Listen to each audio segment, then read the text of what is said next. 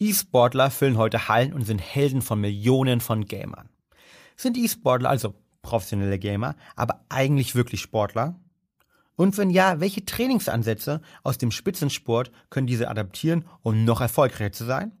Wie können Gamer ihre Konzentration über Stunden stabil halten? Über genau diese Themen habe ich mich mit Deutschlands bekanntesten Sportwissenschaftler, Professor Dr. Ingo Frohböse, unterhalten. Ingo hat als einer der ersten Sportwissenschaftler in Europa sich mit dem Thema Performance- und Trainingssteuerung im E-Sports-Bereich beschäftigt und berät E-Sports-Organisationen auf ihrem Weg zu mehr mentaler Leistungsfähigkeit.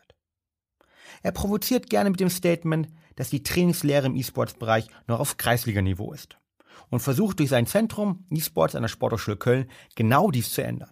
In diesem Podcast erfährst du, warum für Ingo E-Sportler Hochleistungssportler sind, warum die Trainingssteuerung und Trainingsplanung noch rückschrittig ist und wie man das ganz genau ändern kann. Sei gespannt. Bevor wir jetzt aber starten, noch ein Tipp für dich.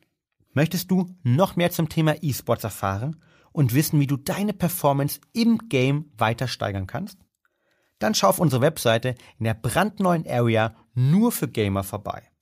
Denn deine Performance ist nur dann konstant hoch, wenn du die richtigen Routinen entwickelst und deine Leistungsfähigkeit durch optimale Regeneration und Ernährung auf ein neues Level bringst.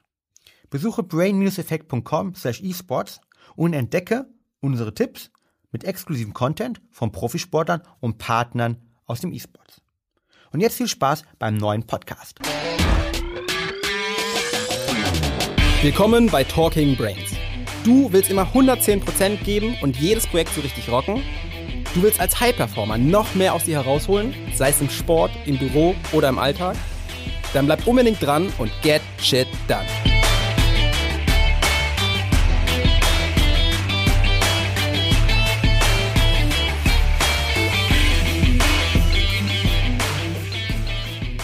Hallo Ingo, schön, dass ich heute in deinem Büro sein darf. Ich grüße dich, hallo. Ähm, du beschäftigst dich ja schon sehr lange, vielleicht sogar als einer der ersten Sportwissenschaftler, zumindest auf einem professionellen Bereich, ähm, sehr stark mit dem Thema E-Sport. Ja. Wie bist du damals dazu gekommen, vor knapp sechs Jahren, sieben Jahren schon? Durch meine Studenten. Das oh. ist ja das, weil das, natürlich wird man damit konfrontiert und wenn die Studenten plötzlich erzählen und ich nichts verstehe, dann frage ich mich natürlich, was passiert da? Und die habe ich mitgenommen ich war erst bei der, bei der ESL das erste Mal drüben auf der anderen Rheinseite, bin in eine damals kleines Stadion hineingekommen und war überrascht, weil ich kannte, hatte überhaupt keine Ahnung. Es war eine Subkultur, die noch ziemlich unterm Tisch war, keiner sprach davon und habe damals erkannt, weil ähm, habe hab die Koreaner, die damals auch dort waren, direkt beobachtet und habe Differenzierungen erkannt zwischen dem, wie verhalten sich europäische Spieler und koreanische Spieler. Habe mit denen gesprochen und erkannt, okay, da musst du rein, da gibt es eine große Forschungslücke, so bin ich dazu gekommen. Also meine Studenten haben mich auf den Weg gesetzt. Okay, jetzt frage ich natürlich die Frage, äh, die kommen muss, ähm, was ist der Unterschied zwischen den koreanischen und den europäischen damals gewesen? War, war, ja, war der groß? Ja, die war, also erstmal waren die erfolgreicher, die Koreaner. Das, das, das war schon mal, die, die räumten alles ab. Ähm, und ich habe mich dann damit auseinandergesetzt. Ich hatte auch koreanische Studenten natürlich auch dann befragt. Die Literatur kann man natürlich nur schwerlich lesen als Westeuropäer. Aber was habe ich gelernt? Ich habe gelernt aus Korea, so geht's nicht. Warum machen, was machen die Koreaner? Ein großes Haus, elf Spieler, LOL-Spieler, eine Herbergsmutter, zwölf Stunden am Tag playen, immer gamen. Drei kommen durch, die werden Weltmeister, weil sie so natürlich so gedrillt worden sind. Ist aber für unsere Kultur natürlich schlecht übertragbar, übersetzbar. Da haben wir erkannt, wir müssen europäische Strategien, Verhältnisse, Konzepte bekommen, die es aber nicht gab. Und so haben die Koreaner mich quasi, haben die mich unterstützt und haben mir geholfen zu sagen, was ist vielleicht gut, was können wir übernehmen. Ich habe jetzt viel wirklich von denen gelernt, aber wie müssen wir es transportieren auf europäische Strategien, um unsere Spieler genauso leistungsfähig zu machen wie diese. Da sind wir noch auf dem Weg, aber in der Regel bin ich, glaube ich, so gedanklich in Klaren, in zwei Jahren eine eigene Trainingslehre für den E-Sports geschrieben zu haben. Sehr, sehr spannend. Trainingslehre ist wichtig, weil es natürlich E-Sports High Performance ist. Ja. ja. Da geht es einfach um in ganz, ganz kurzen Zeiten viele Entscheidungen zu treffen. Mhm. Es hat einen unglaublichen äh, Anspruch vor allem auf die geistige Leistungsfähigkeit, ja. geistige Performance. Ähm, es gibt aber immer noch die Frage, und die wird ja auch in Deutschland ähm, ja rege diskutiert, ähm, ist es eigentlich ein Sport? Und du hast da eine ganz klare Meinung. Ja, die stößt zwar oft auf Kritik, berechtigterweise. Wie kann der große Sportpapst, Professor überhaupt dazu sagen, dass das Sport ist? Ja, weil es ist Sport. Äh, aber es war damals, wenn ich mich zurückbesinne, ich bin ja schon lange dabei. Ich weiß noch genau, wie, wie die Surfer damals große Probleme haben, im Segelverband anerkannt. Wie ist das Segeln, Surfen? Mittlerweile völlig populär. Die Snowboarder, die hatten auch riesige Probleme, anerkannt zu werden. So ähnlich ist es aktuell mit dem E-Sports auch. Es wird kommen. Und deswegen ist es für mich Sport, weil, wenn ich es mit anderen Sportarten vergleiche, darf ich es eben nicht nur auf die Körperlichkeit reduzieren, die von außen sichtbar ist. Es gibt aber auch andere Sportarten, nehmen wir mal den Motorsport. Nehmen wir mal ähm, den, den, den Schießen, das starre Fokussieren auf etwas, das Bogenschießen, das Schachspielen, all das ist auch nicht durch sehr starke Körperlichkeit geprägt. Und trotzdem passiert bei dem E-Sportler mehr als bei denen. Ich erzähle das mal. Ich habe, äh, wir haben ermittelt, dass wir Herzfrequenzreaktionen haben im Spiel wie bei einer Ausdauerbelastung. 130, 140 Schläge sind da keine Seltenheit. Wir haben Cortisol-Stresswerte ermittelt, sehr hoch, wie im Elfmeterschießen im Champions League Finale. Also riesige Dinge, die im Körper passieren. Wir haben drei, 400 Bewegungen. Rechts, links, asymmetrisch, hohe Präzision, hohe Reaktionsfähigkeit, wahnsinnige Genauigkeit. Das ist echt High Performance. Und wenn man dann noch die technisch-taktischen Fähigkeiten, die Absprache, die Kommunikation, die Interaktion, wie in einem normalen Spiel letztendlich auf dem Fußballfeld zum Beispiel betrachtet, das sind alles Merkmale, wo ich gesagt habe, ja, das macht diesen E-Sport zum Sport. Definitiv bin ich voll bei dir und wer das Ganze mal sieht oder selbst mal gespielt hat, merkt auch, und ich habe den guten Vergleich, weil ich vorher ja auch in anderen Bereichen tätig war im Sport, ähm, dass das wirklich Sport ist und dass das nicht nur aufregend ist, sondern auch anstrengend ist, genau. wenn man bis zu fünf Stunden am Stück dort extremst High Performance abliefern ja. muss. Du hast angesprochen, ähm, es gibt vielleicht ein Trainingskonzept und man kann im Trainings gestalten und einiges machen. Mhm. Was sind denn die Bereiche, die du bei E-Sportlern auch bei den Professionellen identifiziert hast, an denen noch gearbeitet werden kann, um wirklich langfristig High Performance zu generieren? Auch wenn man das da draußen im E-Sports vielleicht nicht gerne hört, aber ich glaube, wir sind im Vergleich zum klassischen Sport auf Kreisliganiveau, was das Training betrifft. Aktuell ist es in der Regel so, Wunderbar wertgeschätzte Menschen sind da unterwegs, die hohe Erfahrung aus dem E-Sports haben. Aber uns fehlt letztendlich die Erfahrung der Forschung, der Wissenschaft. Es reicht nicht aus, nur Gamer gewesen zu sein früher und dann Management und vor allem Trainingsplanung für die E-Sportler zu machen. Das ist eher dem Zufall überlassen. Vor allem besteht da keine Evidenz dahinter, was ist wirklich gut und was ist effizient. An welchen Stellen muss man schrauben? Natürlich an dem, wie lange kann ich eigentlich vernünftig trainieren vor der Konsole? Nicht viel hilft viel sondern wir haben viele Ermüdungsreaktionen. Ich gebe mal ein Beispiel, welche Forschung wir gemacht haben. Wir haben uns die Lidbewegung, die Augenbewegungen angeschaut und wir erkennen nach zwei Stunden, dass das Auge müder wird. Es springt, es verliert bestimmte Informationen auf dem Monitor, sodass es sich gar nicht lohnt, dann weiter zu trainieren, weil es relativ schlecht ist in der Qualität dessen, was ich da an Performance bringe. Heißt also, wir diskutieren gerade darüber, wie, welche Empfehlungen geben wir eigentlich über die Zeitfenster? Woran erkennt man, dass ein Spieler früh ermüdet? Welche Defizite erleidet er dadurch und wie kann man das nach hinten hinausschieben? Das zweite ist, es geht natürlich um Flüssigkeit. Denn auch der Spieler braucht Flüssigkeit, um sein Gehirn, was ja ständig auf Hochtouren erhitzt ist, arbeitet, muss diese Flüssigkeitszufuhr optimal funktionieren. Wie funktioniert der Sauerstofftransport? Das heißt also, wie sind die metabolischen Reaktionen, auch die gilt es zu beeinflussen. Und was ist da aus dem Körper heraus notwendig, um das Gehirn wach zu halten? Wie kann ich Konzentration, Aufmerksamkeit optimieren? In der Schnelligkeit, Geschwindigkeit, in der Qualität? Wie kann ich Reaktionsfähigkeit und Präzision der Hände und Arme und Schulterbewegung optimieren? Brauche ich dafür eine stabile Rumpfmuskulatur? Ich glaube ja. Wie kann ich Stressresistenz trainieren?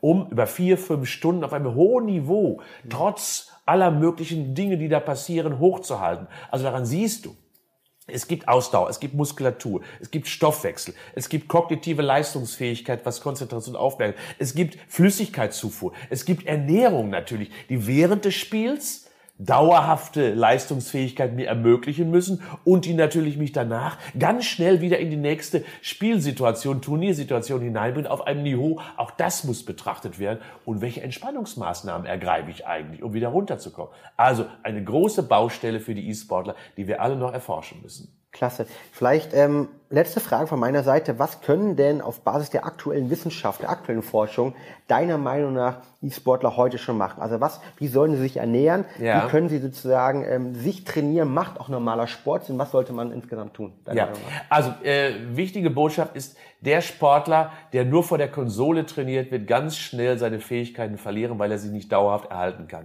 Deswegen, Athleten vor der Konsole müssen auch Athleten außerhalb der Konsole sein. Erstens. Also Training. regel, regelmäßiges Training, Rumpfmuskulatur, Laufen. Rumpfmuskulatur ist für mich ein ganz wichtiger Punkt, um stabil sitzen zu können und den Armen einen Widerhalt bei der Arbeit zu geben. Haltung. Zweitens ist die Ausdauer. Ermüdungswiderstandsfähigkeit, Leistungsfähigkeit, Stressresistenz.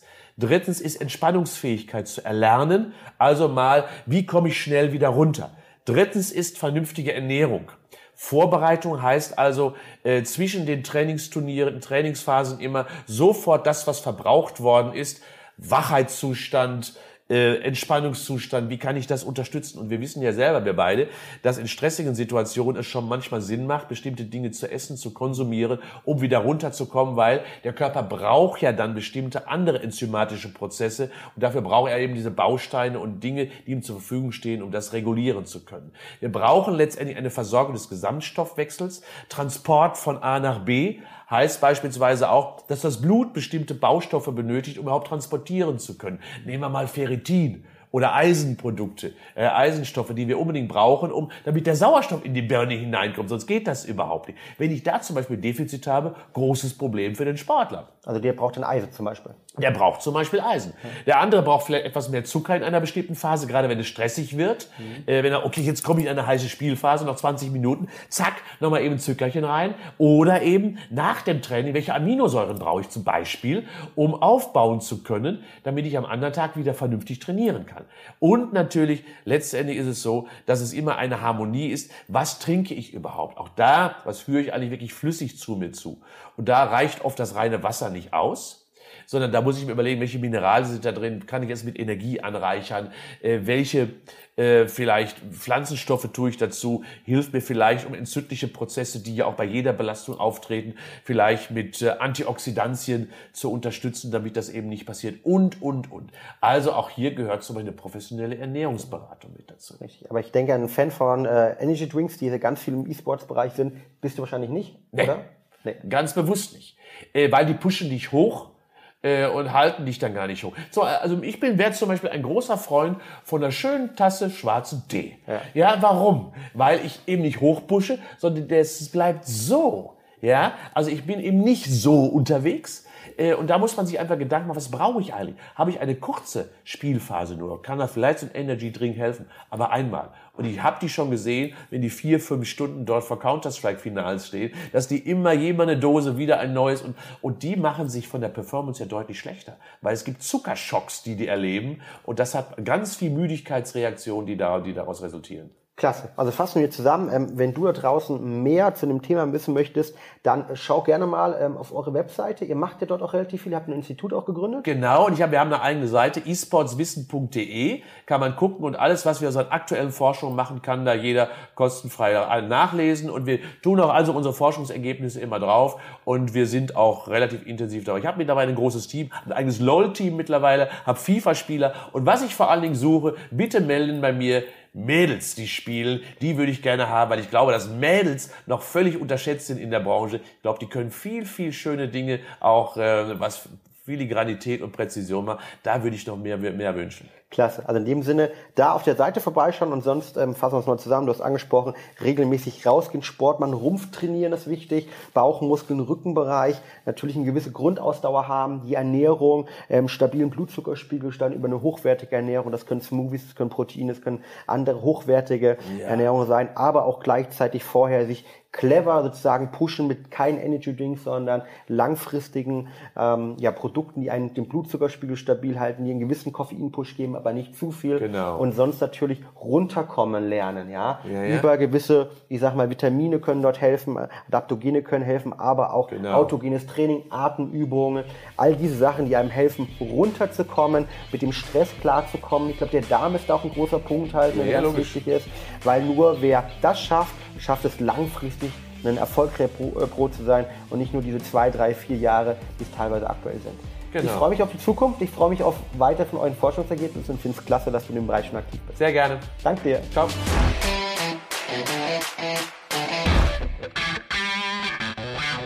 Und damit sind wir schon wieder am Ende der heutigen Podcast-Folge zum Thema E-Sports angelangt.